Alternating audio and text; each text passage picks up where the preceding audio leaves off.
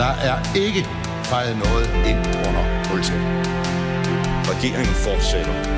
Derimod er det ikke nødvendigt, at statsministeren fortsætter. Der er ikke noget at komme efter. Per Helle, pas rigtig godt på dem. De er kun til lås. Fordi sådan er det jo. Ja, jeg kan bare sige, at der kommer en god løsning i morgen. Velkommen til Ministertid Live, Danmarks mest eksklusive debatprogram, hvor det kræver et forhenværende minister på visitkortet for at kunne blive inviteret med. I dag skal vi tale om, at aftalen om fordeling af gymnasieelever efter forældres indkomst er opsagt af den nye regering. Hvad betyder det indholdsmæssigt, og er det gjort på en lidt ufin måde i forhold til parlamentarisk tradition? Ahmed Samsam sidder i fængsel, men er muligt offer for et justitsmord. Og så har SF's Jakob Mark udgivet bogen Fartblind om stress i politik. Er det overhovedet til at holde ud? Tre sager, og måske nogle flere, som vi skal have synspunkter, erfaringer og gode råd med på vejen fra forhenværende kulturminister, forhenværende kirkeminister Mette Bock, dengang Liberal Alliance, nu præst. Velkommen til. Tak. Og forhenværende radikal udviklingsminister, forhenværende klimaminister Rasmus Helve Petersen, der er tidligere praktikant her på etagen, dog ikke på 24-7. Velkommen til. Tak skal du have. Og endelig Helle Dejen, der er forhenværende socialdemokratisk udviklingsminister og i virkeligheden hvad hedder, fødselshjælper eller jordmor til denne udsendelsesrække, fordi du, Helle, klagede over, at Huxi og det gode gamle folketing ikke fandtes, og så fandt vi på at lave Ministertid live, kun med forhenværende minister. Velkommen til dig, Helle. Tak. Så godt. Mit navn er Simon Emil Amitsbøl Bille. Jeg er din vært her på Ministertid Live. Den nye SVM-regering har droppet aftalen mellem de røde partier om fordeling af elever i gymnasierne efter forældres indkomst. Rasmus Helve Petersen, du sad jo i Folketinget for det radikale venstre, da den aftale blev indgået i den forgangne periode. Mm-hmm. Nu er der kun 87, eller nogle 80 mandater bag den. Der er jo ikke et flertal. Er det i orden bare at droppe aftalen? Nej, altså, det er jo så en politisk virkelighed, og jeg synes, den strider mod normal tradition. Forstået hvordan? Forstået på den måde, at Socialdemokraterne indgik den aftale med et flertal i Folketinget. Og jeg synes ikke, man kan sige, at flertallet er forsvundet, jævnfør at der er 87 mandater for det stadigvæk, plus nogle nordatlanter. Så hvis Socialdemokraterne var interesseret i at stå på aftalen, så ville de også kunne gøre det. Så du synes 87 mandater, det er et flertal? Der er ikke et flertal imod heller. Det får vi jo at se, når SVM præsenterer noget nyt. Mm. Helle, nej, du er jo socialdemokrat. Hvad tænker du om, at man øh, dropper sådan en aftale lige efter et valg? Jeg synes, det er svært at se, hvordan øh, den nye regering kan operere. Vælgerne har sendt det signal, at man vil gerne have noget hen over midten. Problemet for os, der er gamle parlamentarikere, er, at meget af det politik, vi har med at gøre, det er bundet op i forlig og aftaler netop for at sikre en længde og øh, at man øh, får gjort tingene ordentligt, altså mm. både med skattepolitik, uddannelsespolitik, boligpolitik osv. Så, videre. så øh, jeg har det bare sådan, at man er nødt til at få lavet en løsning på det her, fordi jeg har lidt en torn øh, øjet på KL. Det er ikke den enkelte kommune, der skal sidde og afgøre, hvordan folkeskolen skal hænge sammen. Men her er det gymnasieskolen. Og derfor er problemet, at hvis ikke der bliver lavet nogen aftaler og sådan noget, så begynder det at så begynder folkeskolen at defundere, altså. Og jeg synes, folkeskolen er et meget vigtigt kulturelement. Men her er det gymnasieskolen, det er jo fordelt. Ja, ja, men altså... Ja, ja, men samme princip. Det er samme princip, både gymnasieskolen og i folkeskolen, at jeg mener, at vi skal passe på det der med sammenhængskraften, ellers så går der trompisme i det danske system også, det kan jeg ikke have. Så vi er nødt til at sørge for, at de væsentlige værdier, øh, som vi har i vores samfund, jo. at øh, vi arbejder på, at tingene, at vi gør så meget, vi kan, der hænger sammen. Men det er jo på indholdssiden. Her der snakker vi om den parlamentariske praksis. Ja. Altså, hvad synes ja. du om det? Og det, det synes jeg selvfølgelig er svært, men det er også der, hvor jeg starter med at sige, at øh, det er lidt svært for den her nye regering, og med det her flertal, hvordan den skal operere. Så jeg kan godt forstå, at de har brug for noget betænkningstid, fordi selvfølgelig kan der findes en løsning. Øh, og det skal der også. Men man har vel lov til, hvis man har et flertal i Folketinget, og der ikke er et flertal bag et gældende forlig, at lave et nyt. Det er, men jeg synes, man har lov. Men jeg synes bare, det er i strid med normal praksis. Det ved jeg ikke. Det, Intet, det, intet er normalt mere. Der er ikke Der er noget, der er normalt i at det er politik. lovligt, det, altså, de der, er- nej, Altså overhovedet ingen der er det magt. da Mette Bock og jeg kom i regering i 2016, der fik vi at vide af statsministeriets departementchef, den ny øh, udnævnte nationalbankdirektør, øh, Kettle Thomsen, at hvis der var forlig, der var et flertal for i Folketinget, så var vi bundet, og ellers kunne vi gøre, som vi ville. Men vi fik det også talt op, og der var jo vanvittigt mange forlig. Ja, det og det, det. betyder jo også, at så har man låst. Og især, jeg er meget enig med Helle, fordi når det så er en ny regering hen over midten, så hvis man skulle overholde alle gamle aftaler, Det det. så vil man ikke kunne lave noget som helst. Og derfor, altså det her, det er jo, øh, det er jo Venstres øh, sag, og, og de har, da de skulle lave det her regeringsgrundlag, der har de hver især jo måtte bøje sig på forskellige områder, og så finde ud af, om vægtene nogenlunde var rigtige, da de var færdige. Ikke? Præcis. Så jeg tænker, at, øh, at det her det er en af de kameler, som må sluges. Og, og vi kan jo blive ved med hele den her regeringsperiode og tage løftebrud, løftebrud, løftebrud. Ja. Det vil der komme masser af.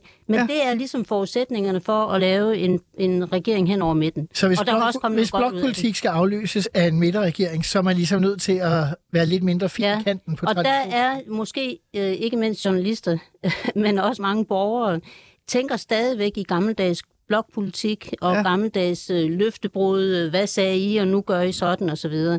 Og der er det altså bare nye tider med en regering hen over midten. Og det er jo så langt tilbage i historien, at øh, kun ganske få kan huske, hvordan det var. Ja. Men hvis, hvis vi lige så går over til den uh, indholdsmæssige del, altså du er vel sådan, om sådan en liberal menneske lettet over, at, uh, at aftalen så er opløst? Altså, jeg synes, øh, det der med at tvinge forældre og børn til noget bestemt, det synes jeg er en dårlig strategi. Men der er jo i regeringsgrundlaget også en lille eftersætning, hvor der står, at man vil prøve at finde andre løsninger. Det er præcis. Fordi jeg synes faktisk, at det er vigtigt, at børn møder andre end nogen, der ligner sig selv.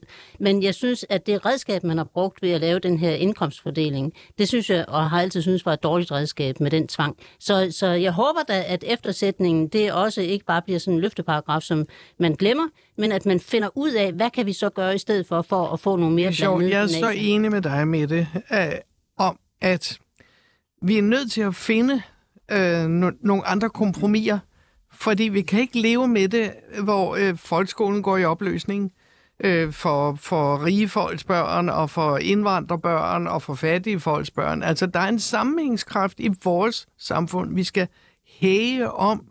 Det er et kulturredskab, det er bærende øh, værdier, vi taler om her. Og derfor øh, går jeg meget ind for den der eftersætning. Altså, man må kunne finde nogle andre løsninger. Den der pengeløsning, den var hele tiden skæv, synes jeg. Den prøver man slet ikke om. Er der i virkeligheden en lettelse, når man er radikal, Rasmus Helve, om, at det her så alligevel ikke bliver til noget, man skal finde en anden løsning? Fordi med sådan en radikal friskoletradition, mm. er det så særligt fedt at fordele børn efter deres, for, eller endda unge mennesker efter deres forældres indkomst. Nej, Jeg synes, det er noget sludder og vrøvl, fordi i dag der bliver folk jo fordelt efter indkomst i den forstand, at folk bor enten i rige eller i fattige områder, og dermed så er gymnasierne rige eller fattige. Så jeg synes, det er noget sludder at stille det op på den måde. Det vi kan se i dag, er, at vi har nogle 10, det drejer sig om 10 gymnasier, som er dysfunktionelle, fordi Aha. de er blevet ghetto-gymnasier, som skal hjælpes. Det var et forsøg på at gøre det. Men at sige, at vi ikke fordeler efter indkomst, når folk altså bor i rige og fattige områder, det synes jeg er ophøjet sludder. Det forstår jeg godt. Det jeg måske sigtede til, det var mere, at der også var en del af aftalen om, at øh, privatgymnasier i de her områder, de så ikke ville få tilskud til, hvis de tog imod de her elever, som ikke skulle komme på de offentlige gymnasier, hvor det ellers var. Det er jo i hvert fald lidt svært i forhold til det der med frit skolevalg. Ja, det må man sige. Og det er helt klart, at hvis det her var blevet... Øh, altså hvis du ikke havde haft den eftersætning med, så havde Aha. man så haft den risiko for, at utrolig mange folk ville vælge de private gymnasier i stedet for, og så ville du stadigvæk ikke få fordelingen. Så der har problemet altså været forrest. Hvad kan vi gøre for at løse det? Og så er der nogle forskellige ting og principper, der har måttet vige. Og jeg synes, at den fordeling, altså få lavet en ny fordeling, så vi kan få hjulpet de der 10 navngivende gymnasier, der er problematiske, der var vi sgu nødt til at gribe fat i nælen og få gjort noget. Og jeg synes, det er en, en, en dårlig udvikling, at vi nu siger, jamen nu gør vi ikke noget lige. Og det er jo lidt interessant, fordi øh, både Mette Bock og Helle Dein, I siger begge to, I synes, det er godt, der bliver lavet noget nyt, og det er godt med eftersætning. Ja. Men det er jo nemt nok at sige, men hvad ja. så? Præcis. Har I nogen forslag? Nej, men det, der må man jo øh, arbejde sig frem og spørge folk, der har lavet undersøgelser og alt muligt. Der er jo altid øh, folk, der har lavet undersøgelser på, hvad er der af social mobilitet, og hvad, hvad er der af konsekvenser osv. Jeg synes i hvert fald, at i mange kommuner har man prøvet at løse det ved de der skoledistriktsdiskussioner, og dem må man jo så finde nogle andre måder at skrue sammen på. Og det kan man da selvfølgelig også. Jeg synes, øh, man skal prøve at kigge... Altså, jeg er enig med Rasmus i, at det, det drejer sig primært om de her 10 gymnasier, som har nogle store Ja, problemer. ja. Så må man prøve at tage afsæt der. Og noget af det, som man kunne, det var jo at, øh, at øh, opfordre, muligvis også understøtte økonomisk, de her gymnasier til også at få udviklet hvad er profilen på de her gymnasier? Hvad er det for et øh, potentiale, vi ser i, at øh, her har vi en grundstamme af elever, som har en eller anden form for anden etnisk baggrund osv.? Mm. Sådan, så man øh, prøvede at, at, at skabe en stolthed og noget, som kunne være tiltrækkende også for andre end de øh, elever, som går der i dag. Sådan, så det bliver en positiv drivkraft, og ikke et eller andet med, nu skal I simpelthen, og der er nogen, der ikke må, og den slags. Det, det, det kommer der som regel noget bedre ud af, og så virkelig holde fast i det der med, lad os løse problemerne der, hvor de er, i stedet for at underlægge alle de mange hundrede gymnasier, der findes i Danmark, øh, de samme regler. Jo, men i praksis vil det jo ikke berøre langt, langt, langt de fleste. Det er jo en læks, de her 10 gymnasier. Men det er noget, du siger til en befolkning, at nu skal vi bestemme, hvor jeres børn skal gå. Og det er sådan set ligegyldigt, om de børn Det er øh, bor noget, i som, nogle andre områder. det er noget, som i valgkampen blevet sagt til en befolkning for at prøve at score stemmer af blandt andet Venstre. Jeg har ikke sagt det her til en befolkning. Det er blevet Nej. udlagt sådan. Men hvis jeg, er forældre, sag. hvis jeg er forældre ja. til et barnebarn, som snart skal i gymnasiet, mm. og får at vide, at øh, det der barnebarn, det skal et bestemt sted hen, fordi deres forældre, barnets forældre har en bestemt indkomst. Det vil jeg da synes var træls. Også selvom det måske ikke er et gymnasium, som er, er berørt af det her. Men det er jo et signal, man siger til alle forældre og til alle børn, at I skal gå nogle bestemte steder på grund af en forældreindkomst. Det, selvom det så kun kommer til at berøre 10 gymnasier, så er det jo et signal om, her kommer staten og fortæller jer, hvordan I skal gå i gymnasiet. Ja, det synes der er jeg er et også- dårligt signal. Der er også den her diskussion med udkantsgymnasier, som er lige så svær, synes jeg. Hvis du vil bevare Forborg Gymnasium, mm. så skal du sikre dig, at elever ikke tager fra Forborg og ind og går på gymnasiet i Odense. Så bliver der for få elever, der gider gå på Forborg Gymnasium, mm. til at man kan drive det videre. Mm. Og det vil så sige, at vi siger nu til folk, ja, du kan simpelthen ikke, hvis du bor i Forborg, lade være med at gå på Forborg Men Gymnasium. så skal man gøre, ligesom man har gjort i ikke- det er Jamen, man skal gøre, ligesom man har gjort i Lemvig for mange år siden, hvor, hvor man havde det samme problem. Så siger man, vi slår de tre gymnasieretninger sammen på et stort campus, og øh, så bliver det meget mere attraktivt at være her, når der både går dem der med, med, med handelsfaglige profiler, der går det almene gymnasium, og der går dem med den mere tekniske profil. Et stort campus, så har de kunne holde på deres elever. Så man bliver jo nødt til at tænke ud af boksen og tænke, hvad gør vi her lokalt? Og det er jo faktisk lidt interessant, det med det Bok nævner, fordi det er noget med, det må man ikke fuldstændig gøre, altså lave en enhed, der er ansvarlig for alle øh, ungdomsuddannelsesretninger. Mm. Det er der mange gymnasierektorer, jeg i hvert fald kan huske, jeg har fået henvendelse for ja. i min tid, om man gør. Mm. Burde man ikke åbne op for det? Jo, Jo, helt sikkert. okay. Okay, det vil panelet gøre her. Også dig, Helle. Ja, ja, ja. Ja. ja. Jamen, det er det, jeg, jeg opfatter som forsøg på nye løsninger. Mhm. Og, det, og det er både geografi og, og, og øhm, Indhold. i øh, uddannelserne. Det fungerer fremragende, som du siger, i Lemvig, og, sikkert, ja. og det gør det også i Nyborg, hvor jeg har set det ske på et Ja, ja. Men hvor det sikkert er Ja. ja. selvstændige enheder, der er tæt på hinanden eller sådan noget. Jamen, fysisk samlokaliseret. Ja, ja, ja. Ja. Men det, de gerne vil have, det er, at de også får lov til at lave det som en fælles skole. Det synes jeg også er en god idé. Ja, ja. Nå, men det er jo meget godt, fordi så startede vi med uenighederne og ender i, øh, i enighed. Ja. Og så kunne vi måske lige binde krølle på det, vi startede med, nemlig med det parlamentariske. Altså, fordi et er, at man så kan sige, at det er man nødt til, og nu kommer den brede regering, og så videre, og så videre. Men selvom man har et flertal og en bred regering, så skal man jo stadig lave aftaler med andre. Øh, Jeg skal ikke diskutere bededag for femte udsendelse i træk. Men problemet er jo, at man risikerer jo, at man ikke rigtig får det her brede til at blive andet end det smalle brede inde i sin egen trepartiregering, hvis man ligesom øh, opfører sig på en måde, der fornærmer øh, de andre. Men der, der synes jeg, at vi har jeg sagt, øh, øh, Simon Emil, der har vi jo sagt, både Mette og jeg, at det bliver man simpelthen nødt til, fordi 80 procent af den lovgivning, vi har, den er dækket af store forlig og aftaler. Mhm. Mm-hmm. Men- Så man bliver nødt til at gå ud over selve regeringens, øh, de tre partier. Det, det tror jeg er rigtigt i forhold til de gamle aftaler, men jeg tror, at vi kommer til at se i denne regeringsperiode, at de kommer til at være meget optaget af, hvad de tre partier kan blive enige om, snarere end at de bliver bredt søgende. Jeg tror, at det bliver dynamikken i det, det er, hvad de tre partier kan blive enige om, det bliver det, det drejer sig om. Aha de kommer ikke til at gå og samarbejde ret meget uden for de tre partier. Men burde de ikke udvise en vis generøsitet, så når man kommer på den anden side af et folketingsvalg, så ville det måske være rart, at man havde de radikale, eller konservative, eller SF med, sådan så at der stadig er et flertal, hvis Sådan er regeringen nu mister. Sådan er virkeligheden ikke. Hvorfor er den ikke det? Fordi de kommer til at være internt uenige, og så skal de bruge kræfter på at nå frem til en eller anden kompromisløsning. Mm. Når de så har en kompromisløsning, så har de jo ikke lyst til at åbne den for at give konservativ eller radikal indflydelse på et hårdt tilkæmpet kompromis internt mellem de tre partier. Men det er jo ikke sikkert, at det kun er interne kompromiser. Det kan jo faktisk godt være, at når de nu sidder og har magten til at kunne gøre nogle ting, mm. At nogle af dem så sluger kameler, som de ellers ville have haft svært ved at sluge, fordi de henholdsvis tilhørte Socialdemokraterne eller Venstre. Ikke? Selvfølgelig. Så, så altså, hvis, hvis jeg sad i den der regering, så vil jeg sige, jeg håber, de har arbejdet så grundigt med det regeringsgrundlag, at kompromiserne er indgået der. Og så må de gå efter det, gøre alle de ubehagelige ting de første to år, og så selvfølgelig invitere, det bliver de nødt til, det, her, det, det er de jo også begyndt på nu at signalere, uha, I må gerne komme, nu skal man fordele nogle inflationsmilliarder osv., ikke? Øh, det, bliver, det, det vil de jo gøre, fordi de vil ikke fremstå, og de får så mange tæsk for at være magtafgante og så videre. Ikke? Men, men hvis, de, hvis de kan holde sammen internt på det her, så kan de virkelig gøre mange gode ting, og de skal gøre det vemmelige først, og så tror jeg sådan set godt, at de kan leve ret lang tid. Men det dur jo ikke på længere sigt ikke at invitere andre partier fra hverken den ene eller den anden opposition ind til forhandlinger. Det, min- og det vil de jo også gøre. Og min spådom er, at det bliver så denne regerings endeligt, at de ikke kommer til at magte at gøre det. Jamen, jeg, jeg tror, de kan. Men så vil jeg stille jer det spørgsmål, jeg egentlig har stillet til sidst i mange udsendelser, og jeg starter med dig, Rasmus. Hvor lang tid giver du den her regering? Jeg giver den valgperioden ud. Den kommer til at vare en 3-4 år. Og så mister den flertallet. Og så kommer den til at både ikke gå til valg på at fortsætte, og den kommer også til at miste flertal. Helle Dein, Giver dem chancen for en periode. hvad siger du med det? Jeg tror godt, de kan få to perioder. Det er du den første, tror jeg, ud af, Ja, ja. af de 15, jeg har haft i studiet. Det er jo fordi, der er så meget larm, fordi det er så nyt stadigvæk. Ikke? Og så larmer alle og, og tænker i gammeldags strukturer. Og altså, det er mange år siden, vi begyndte at tale om, at blå-rød øh, øh, var sådan lidt under opløsning. Du skrev en kronik om det i politikken her. Ja, i 2007. Og den, altså, jeg, jeg, altså en gang imellem, så tager jeg fat på den, fordi jeg stadigvæk bliver spurgt om den. Men der forudså jeg netop det der med, at der kommer rigtig mange nye partier, og at den der loyalitet i forhold til blok, at den vil øh, komme mere under pres i, i den tid, der kommer.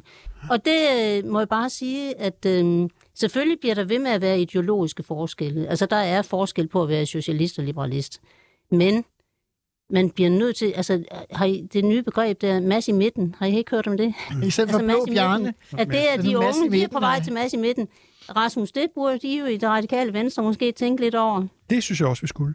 Men jeg er sådan set enig i, at jeg tror, fremtiden bliver en periode midterregeringer. Jeg tror ikke, det her kommer til at springe Af forskellige tilbage. kombinationer. Af forskellige kombinationer. Jeg tror ikke, det her kommer til at springe tilbage til en ren rød blok eller en ren blå blok okay. regering efter næste valg. Mm. Men jeg tror lige præcis, det her, den her trio, den bliver, det bliver en ny konstellation. Den bliver nedslidt af det i virkeligheden. Det tror jeg helt sikkert. Du mener, der bliver brug for de radikale måske? Ja, nu har der traditionelt ofte været brug for de radikale, så nu, jeg tror ikke, at perioden bliver lang, hvor der ikke er brug for os.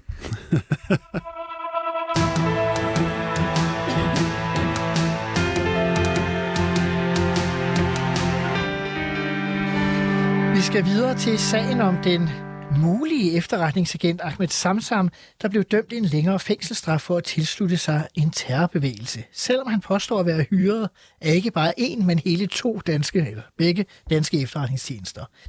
Senest har tidligere forsvarsminister Claus Hjort Frederiksen fra Venstre været ude at sige, at der bør være en uafhængig undersøgelse. Tidligere på ugen var to tidligere departementchefer og en række efterretningschefer ude og støtte samme krav. I valgkampen var der flertal for, at man skulle undersøge sagen, men vores nye flertalsregering, der skal blive enige med sig selv, er imod. Rasmus, hvis vi starter med dig. Mm. Er det øh, overraskende, at det pludselig ikke er et flertal i Folketinget for at øh, undersøge sagen nærmere? Ja, det overrasker mig. Og jeg synes det er bestemt, når der er så stærke kræfter ude, der rejser en bekymring, og at man burde kigge nærmere på det her, jamen så vil tvivlen leve, medmindre man får det undersøgt. Så derfor synes jeg, det er dumt ikke at få det undersøgt ordentligt. Hvad siger du, Helle? Det er jo nok dit parti, der har haft en finger med i spillet. De har jo været nogle, nærmest de eneste, der har været imod indvalget. Ja, det jeg sidder og tænker, det var umiddelbart som borger, umiddelbart, som dem vi har hørt der udtale, så kan jeg godt forstå, at de siger, at de gerne, og de synes, der skal noget undersøgelse til. Men så har os, der sidder her, jo også prøvet at være ministre, og der ved vi også godt, at vi får mange flere informationer, og mange af dem kan ikke køres ud i den offentlige æder. Så derfor øh, undrer det mig i og for sig ikke, at dem, der nu sidder med øh, de gyldne kæder, at øh, de har nogle informationer, som ikke har været kørt ud i offentligheden, og derfor synes de, det kan være svært, fordi vi har jo nu haft flere diskussioner om det der med, mm, også med Claus Hjort, øh, øh, altså man kan ikke bare lukke de der tjenester op, og, og, og få oplysninger og informationer ud. Altså det kan skade meget mere, end det kan gavne. Så derfor så pålægger der et ansvar for dem, der bærer de gyldne kæder. Og de sidder måske med en viden, som vi andre i offentligheden ikke kender. Det synes jeg tit, jeg selv oplevede som minister, at der er ting, man ikke kan sige, fordi man har fået mere information, end der bare ligger i Anders And-pressen. Ikke? Så du altså. tænker, at Socialdemokratiet var imod, fordi de sad i et parti og nu hvor Venstre og Moderaterne er kommet ind, så er de repræsentanter i regeringens sikkerhedsudvalg, og nu ved de noget, som vi andre ikke ved, der gør, at denne sag kan ikke Altså, det var jo også sådan, nærmere. at i den tidligere regering, der forsøgte Mette Frederiksen jo øh, at sende sine ministre øh, sammen med gruppeformændene og partiformændene og give dem en særlig fortrolig information. I forhold til Claus Hjort Frederiksen ja. sagen, ja. Øh, og, og, øh, og, og, og det var svært for dem at bære. Så øh, jeg mener stadigvæk, at det er godt, Folketinget skal have mere information om det der sikkerhedsvæsen, men det er ikke alt, der kan komme ud. Det er ligesom øh, i en bagerforretning, altså der er opskrifter, der ikke lige kan smides ud til offentligheden. Så du lever fint med, at der ikke kommer nogen undersøgelse? Der kommer jo, altså der, der kommer det er noget jo. andet. Det er noget andet. Man kan godt måske, men så skal man have det tilrettelagt på en måde, så man kan leve med det.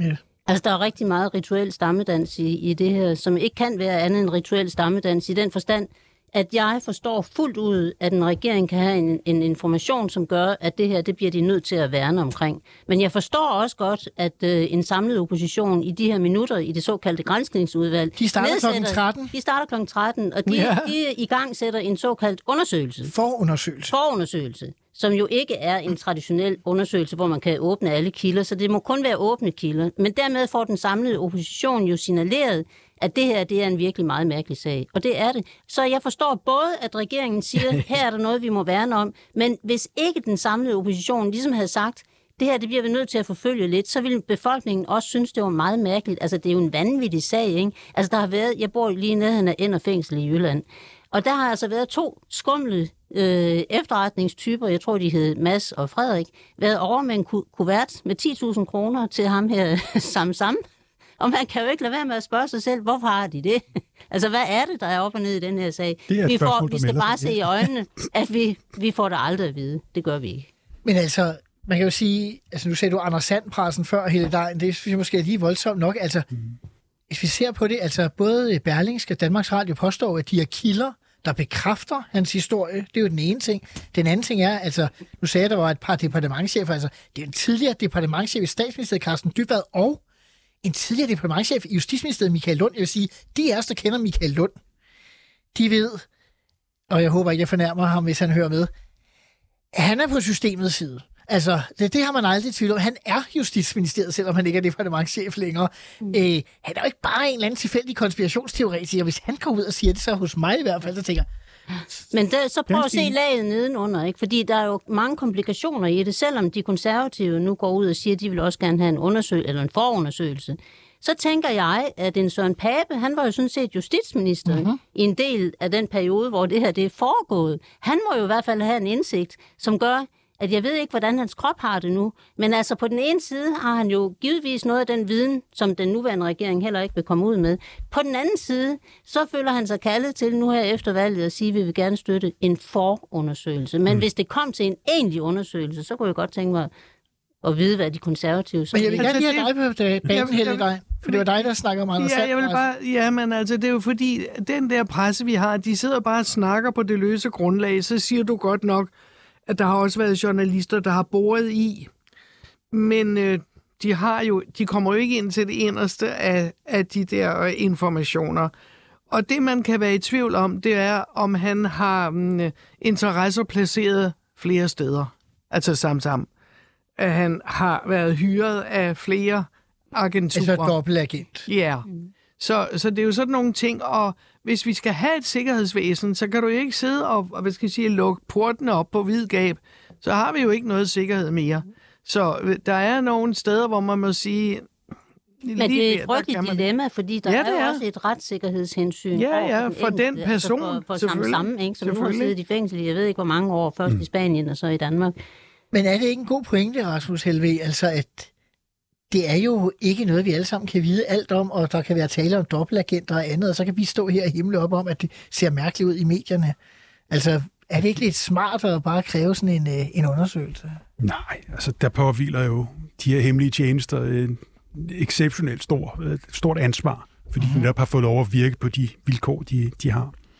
Og jeg synes, det er et helt legitimt krav fra os som politikere og som offentlighed at sige, at der må være en vis indsigt up to a point. Og når der melder sig de spørgsmål, der gør her, mm. hvor man netop hører om de her mærkelige kuverter og andet, jamen så må det undersøges. Men det er bare en lortesag. Altså Det er en uanset lortesag. hvad der kommer til at ske i den Ja. her sag, så er det bare en lortesag. Men, derfor, men, men det bliver ikke mindre en lortesag, at man lægger lov på. Tværtimod.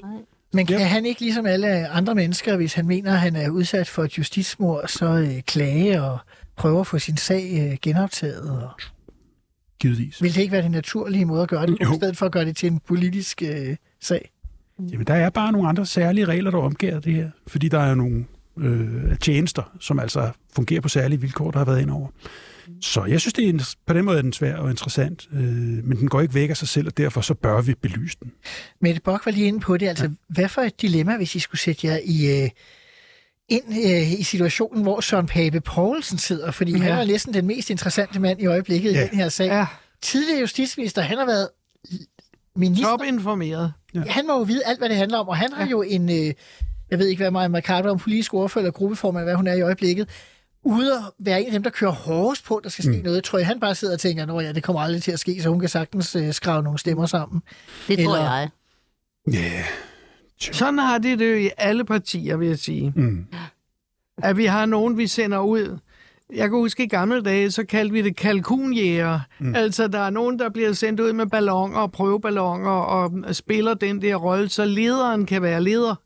Altså være på et anden, en, en anden etage. Mm-hmm. Og øh, der tror jeg, at Pape tænker, som du siger, at der er et flertal, som lukker. Og derfor kan han tage det med ro. Så kan han godt have hende til at gå og skrabe op.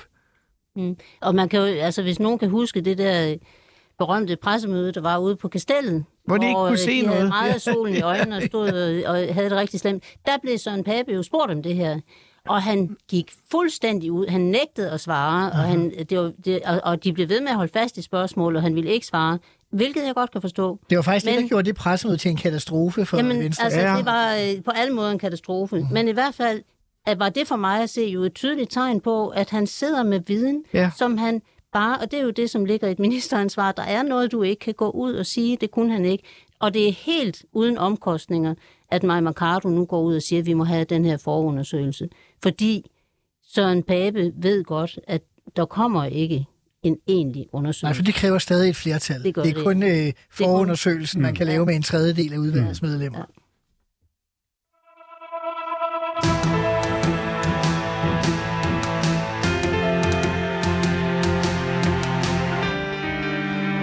SF's Jakob Mark har udgivet bogen Fartblind, der handler om, hvordan han gik ned med stress i sidste valgperiode. I denne uge har forsvarsminister Jakob Ellemann Jensen haft et ildebefindende og endda været forbi hospitalet. Er politik blevet for hårdt, Mette Bock? Jeg tror, det kommer meget an på, ligesom det gør på enhver arbejdsplads, øh, hvor god man er til at håndtere det her pres. Og der er ingen tvivl om, at hvis man sidder øh, på topposter i politik, så er det bare et utroligt stort pres. Og det er bare øh, et 24 timer i døgnet. Øhm, så, så det er et hårdt pres, men nogen er måske bedre end andre til, af mange forskellige grunde, til også at kunne lægge ting til side, i stedet for at skulle tage stilling til alting hele tiden. Så øh, jeg tror ikke, at Christiansborg som arbejdsplads øh, adskiller sig så meget, andre, så, så meget fra andre arbejdspladser. øh, i forhold til, at vi lever i en hektisk tid, mm. og der foregår rigtig mange ting. Hvad siger du også på Selvig? Jamen, altså, det er jo tiden snarere, end det er politik. Det har jo altid været hårdt, og det er et kæmpe pres. Du har jo set det ved din far og din farfar, der har været i politik. Ja. Det nærmeste hold, tænker jeg. Og det øh, tempoet er selvfølgelig noget andet, fordi du har de der 24 timers nyhedscykler i stedet for en gang om dagen, hvor der så udkommer nogle aviser, og det er rigtigt, der folk skal forholde sig til sociale medier, Ja. telefoner og andet. Men det er jo ikke politik skyld, det er jo sådan en samfundsudvikling. Uh-huh. Øh, hvad skulle man kunne gøre? Det er meget svært for mig at, at se, at man kunne sætte tempoet ned med 10 procent eller 12 procent. Altså, det er jo inde i den enkeltes hoved, at man skal kunne håndtere det her. Jeg har hele tiden sagt, mens jeg var i politik, det er jo ikke længere, at øh, det var ikke et spørgsmål om at nå en eller anden passende work-life balance. Det var et spørgsmål om, hvor meget man kunne arbejde uden at knække. Så må man finde sine egne grænser.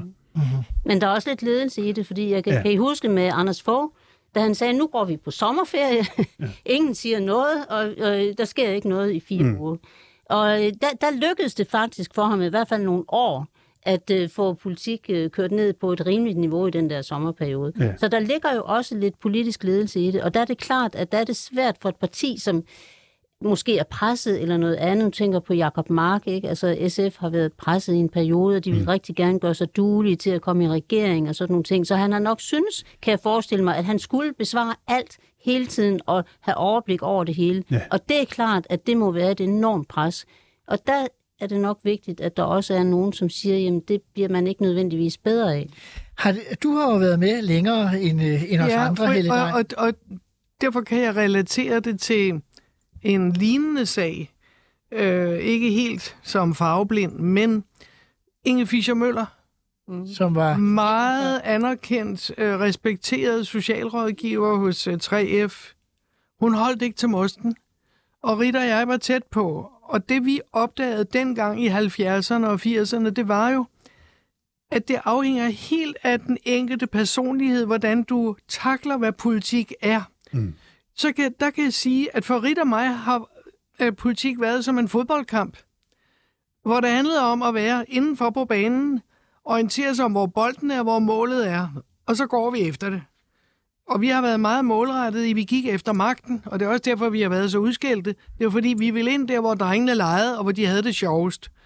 Og derfor, det kunne Inge Fischer Møller ikke holde til, så hun gik ned med flaget, fordi hun øh, tog politik ind under huden og tog det med hjem, og så det sad i maven, eller det sad alle mulige steder.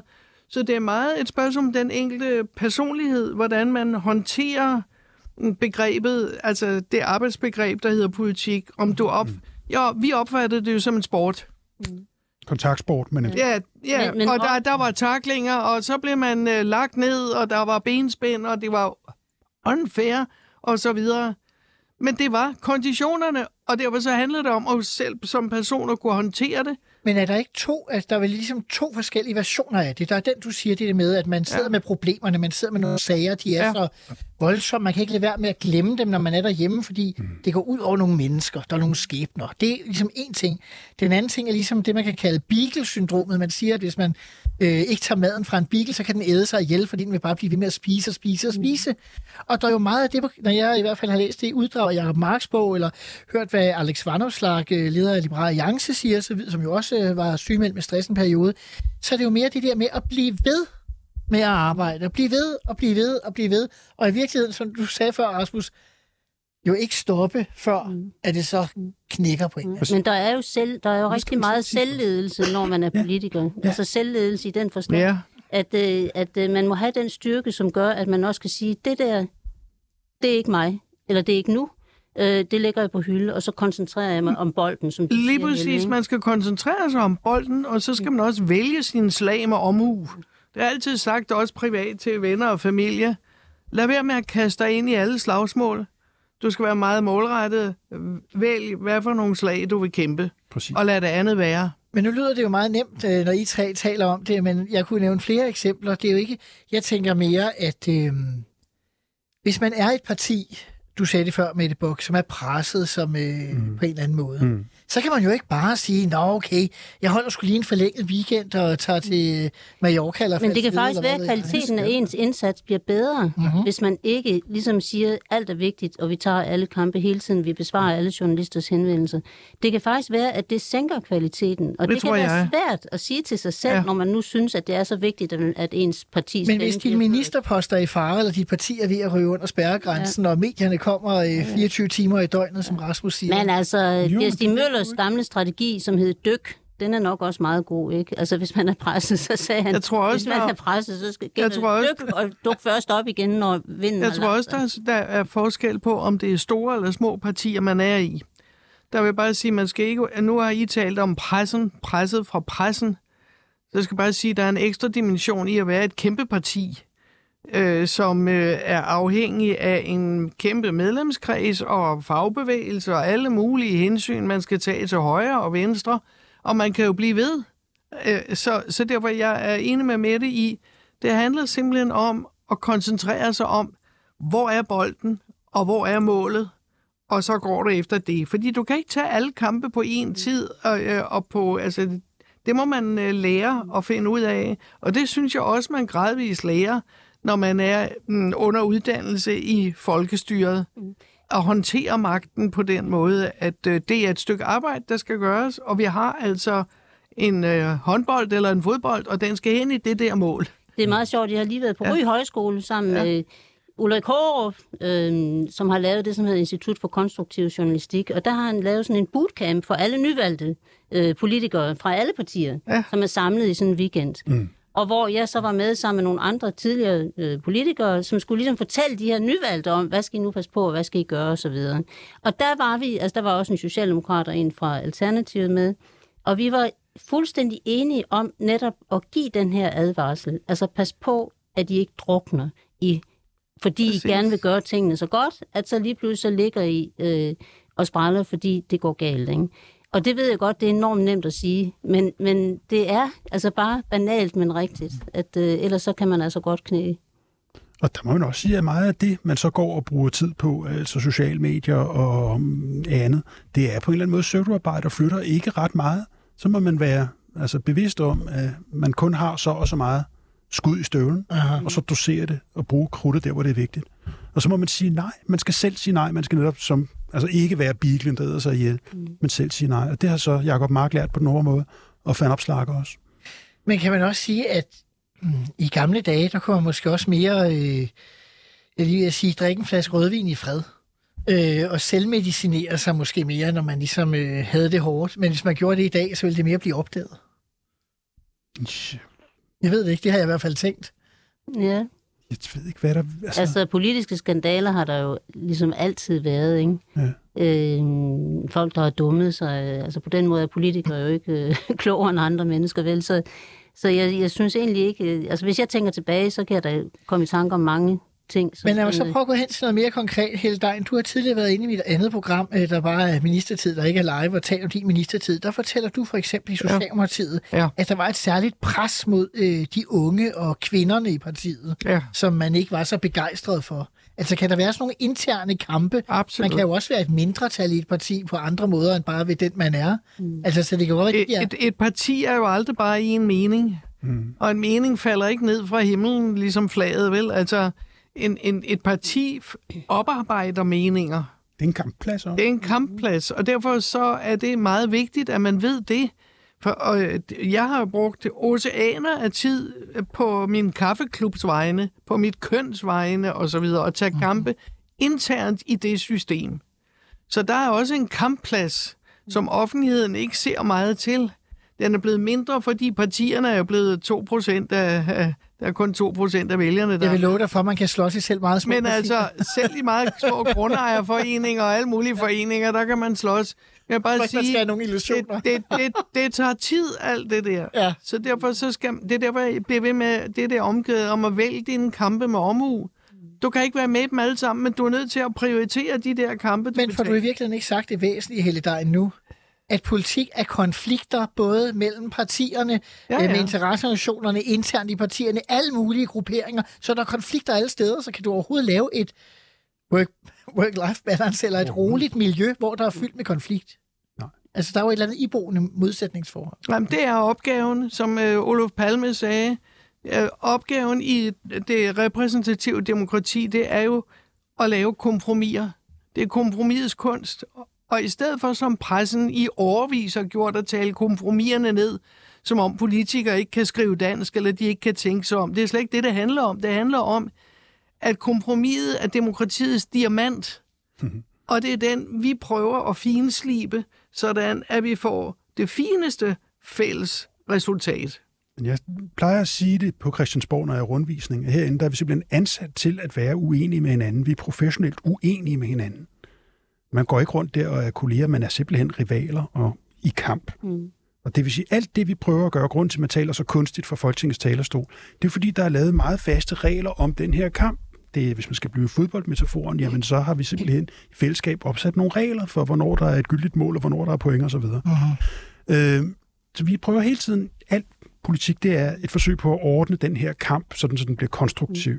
Og så Men, men jeg tror, altså dem, der er ja. gået ned, altså nu, ja. nu har vi talt om Jakob Mark og Vandapslag og Ida Augen gik også ned på et tidspunkt, og der har også været et par socialdemokrater for nylig, som ja, ja. er gået ned. Og, og, og jeg vil sige, jeg tror ikke, at det er den politiske uenighed, som slider dem ned. Jeg tror, det er det, at der er et forventningspres fra så mange sider om, at man skal så mange ting på én gang og mm. hele tiden 24 timer i døgnet. Fordi man ved jo, som regel, når man kommer ind på Christiansborg, at der er, det, der er politiske uenigheder. Og, og jeg er enig i, at de der interne debatter, de er virkelig opslidende, ikke? og man skal gå ud og forsvare noget, som man overhovedet ikke mener, og, ja. og den slags ting. Ikke? Men det er mere det der massive Et pres. Eksempel, ikke? jo, men det er mere det der massive pres fra alle sider, og forventning om, at man hele tiden er der, og man kan ikke være alle steder. Det, det er opslidende for, for mennesker, hvis ikke man formår den der prioritering. Mm. Du valgte jo endda som minister meget usædvanligt ikke at have en spindoktor med i det Ja, det gjorde, tror jeg, tingene ret meget nemmere. Jeg skulle lige til at spørge, om det gjorde det nemmere eller værre. Øh, så havde jeg selv styr på tingene, ikke? Og jeg besluttede selv, hvornår jeg synes, at jeg skulle stille op og ikke stille op til nogle ting. Øhm, så jeg tror det, at der nu er kommet altså meget, meget store sekretariater, som jo også arbejder og forbereder ting, det vil de også gerne have ud over rampen og så videre. Det tror jeg, det tror jeg virkelig har, har øget presset på mange øh, politikere. Og så en sidste ting, som vi slet ikke har talt om, det er, at i hvert fald i de gamle magtpartier, nu kender jeg jo ikke til, så meget til de helt nye, bortset fra det, som jeg selv har været i, der, den der topstyring, det var der faktisk en, øh, som sagde på den der bootcamp der på Røg Højskole, jeg lige nævnte, at det er dødfrustrerende for et folketingsmedlem, hvis man hver eneste gang, man skal åbne munden, så får man stukket et stykke papir i hånden fra et mm. sekretariat og får at vide, det må du sige, og du må ikke sige andet. Altså, det, det er jo ikke det, man ligesom bliver valgt til, vel? Men stress får man vel også af magtesløshed, og ja, man er vel magtesløs, hvis man bliver valgt efter. til at... Ja, så, så man får jo både magt, men der er også meget magtesløshed på, på Christiansborg. Ikke? Jeg mm. tænker nu for eksempel et stort socialdemokrati med 50 medlemmer, ikke? så bliver du måske SU-ordfører. Ikke? Du kommer ind nyvalgt og tænker, nu skal jeg mene, ej, nu er jeg herinde, og så videre. Ikke? Og så må du faktisk kun udtale dig om SU, hvis du har det ordførerskab, fordi der er ordfører på alle de andre Helle, det må det være, Helle, det må det være frustrerende. Ja, det vil jeg bare det sige, det er noget, det min generation gjorde oprør imod. Vi sagde, at vi ville have debatoplæg, vi ville have diskussioner i partiorganisationen, som formede vores mening. Det var ikke topstyringen, der skulle. Og den topstyring har jeg været imod hele tiden. Den er så udemokratisk, den er så ubehagelig. Jeg er så irriteret over, at den folketingsgruppe aldrig mener noget. Der er aldrig nogen, der stikker en fod ud, eller øh, fordi de får tæsk. Ja. Men det må de så gøre, fordi det gjorde vi andre. Vi fik tæsk, når vi sagde noget, der ikke lige faldt inden for partilinjen. Men vi lærte også så den regel, der hedder, jeg respekterer der, hvor kompromiset er. Ja. Men jeg har selv tilgangen til det kompromis fra venstrefløjen. Men Helle, det er altså lidt sjovt, ikke? Fordi den der magtesløshed og de store partier, altså, ja. jeg kan ikke være med, når man er på de sociale medier, så kunne man se, at ordførerskaberne bliver fordelt. Mm. Og det er små partier, så øh, er der nogen, der tweeter, åh, oh, jeg er glad, jeg blev ret øh, skatte- og erhvervsordfører. Det kan man godt forstå, det lyder som af noget. Ja. Så ser man sådan nyvalgte socialdemokrater, kæmpe politiske talenter. Ja. Jeg blev ordblinde ordfører, jeg blev erhvervsskoleordfører. Ja, det er helt sygt. Og undskyld, hvad bilder de sig ind ikke at give dem noget at rive i? Altså, det må da være fuldstændig frustrerende at sidde Og det må jeg sige, det har jeg også brokket mig over, også på Facebook offentligt, at det ligner ikke noget, når du står med en håndfuld af politiske talenter. Nu, nu nævner jeg bare Ida Augen. Det ligner jo ikke noget at putte hende ud på sidelinjen. Giv hende da noget, så hun kan trække noget hjem. Altså, øh, det er helt galt. Og tre kvinder i den regering af socialdemokratiske kvinder. Du har så mange politiske talenter, der render rundt. Så er de borgmestre, eller så er det det ene og det andet. Det er helt galt. Og, øh, og det er igen en del af den der øh, topstyringsmodel, som Mette har kørt. Den er helt forfærdelig. Mette Frederiksen.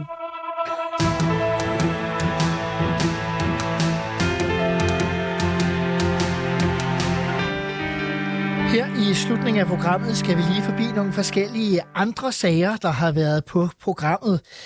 I den kommende uge skal et af Folketingets nyere partier, men jo slet ikke det nyeste længere, nemlig nye borgerlige, vælge ny formand. Der er ikke stor spænding om resultatet. Lars Bøje Mathisen, øh, han har været ude i noget snak om World Economic Forums mm. magt over dansk politik.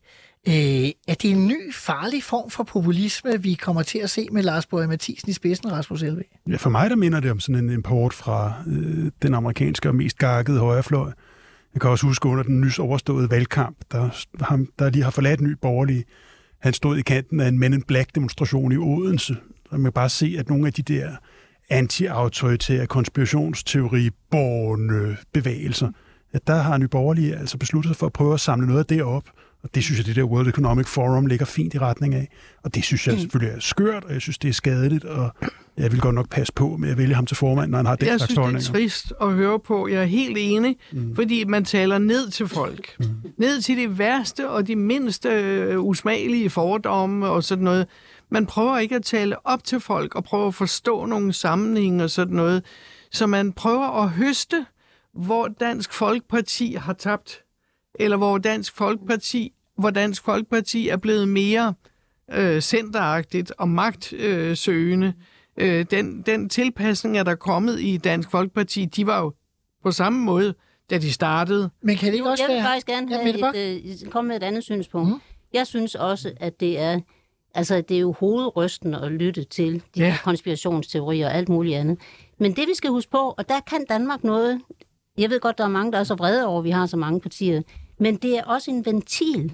Der er en lille del af befolkningen, som er skøre, altså undskyld, jeg siger det, men altså som, som har de her synspunkter. Så kan det godt være, at de får fire mandater på Christiansborg. Ikke? Jeg tror aldrig nogensinde, at der er basis for mere. Det er det allerhøjeste. Ikke? Men så har de ligesom en stemme og en ventil, som måske gør, at vi kan undgå, at øh, Christiansborg bliver stormet, som vi så i, øh, i USA. Men lever vi ikke i andre tider, hvor den slags synspunkter pludselig kan blive præsident i USA og få Jo, regeringsindflydelse men i det er jo så op til en befolkning at, at finde ud af, ligesom at trække vejret dybt og finde ud af, at det er ikke den vej, det går.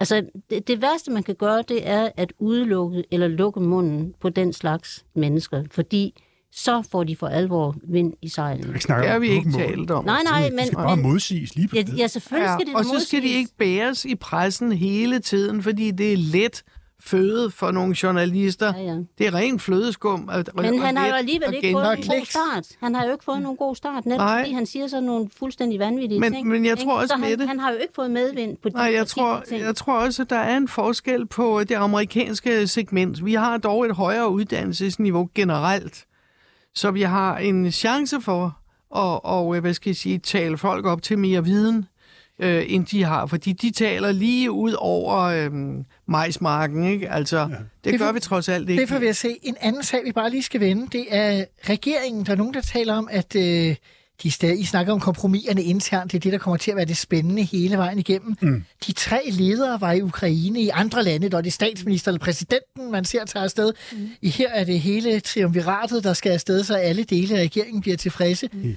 Og så kunne de ikke rigtig finde ud af, om Danmark øh, skulle give kampvogne eller ej øh, til ukrainerne. Øh, er det ikke lidt pinligt, Helle Dein? Nej, fordi det kan de ikke stå og sige, fordi vi er en del af NATO-samarbejde. Men kan man stå Og du kan for- heller ikke stå i pressen og fodre pressen med, hvor mange kampvogne vi sender afsted, hvornår og sådan noget. Og det er fair nok, man kan, igen, men kan man være i Ukraine og så være i tvivl over for ukrainerne, når man mener det ene eller det andet? Nej. Nå, men i forhold til et dansk publikum, der vil jeg bare sige, det der tæller på den tur, det er billederne. Det er ikke det, der kommer ud af- af munden Nej. af, af de tre. Og derfor styrker det regeringen, at de har sendt de tre afsted Ja. en gang. Ja, jeg synes, at de skulle have givet tilsavn om at give kampvogne, og jeg synes, at vores støtte til Ukraine skal være fuldstændig helhjertet. Og dermed så skal vi være, gå så Men langt, skal man sende så avancerede kampvogne, at de står... De, de har nu, jeg ved ikke, hvor mange forskellige typer kampvogne efterhånden, som er kommet fra hele verden, som Ja, er så avancerede, at de heller ikke kan finde ud af at reparere Jeg synes Nye ikke, man, kampvogne er meget lettere at reparere. man Det kan slet ikke sende alle de signaler på den åbne kanal. Jo. Altså, Man øh, men der, jeg synes, der blev sagt... Men skulle man ikke i det mindste være enige om, at signal, Danmark er med Ukraine to the very Det er end. fint, Helle, men skulle man ikke sende det samme signal, om man er forsvars- eller statsminister? Man skal sende Nå, samme den signal lille om... detalje der. Ja. Jo, den- er meget hyggelig at, at køre lidt rundt i. Ja, Men man det skal sende det se. samme signal om, Ja, ja, at man bakker 100 procent Ja, omkring det synes jeg Ukraine. også. Men om det skal være den ene eller den anden type kampvogn, eller hvilke våbensystemer, Eller hvor mange. mange og alt det der. Ja, det- det kan man det, altså, ja, selvfølgelig ville det have været dejligt for dem, hvis de havde lige koordineret og talt med én stemme der. Mm. Det fik de ikke gjort, men det er billederne, vi husker. Jeg synes, Det er billederne, vi husker.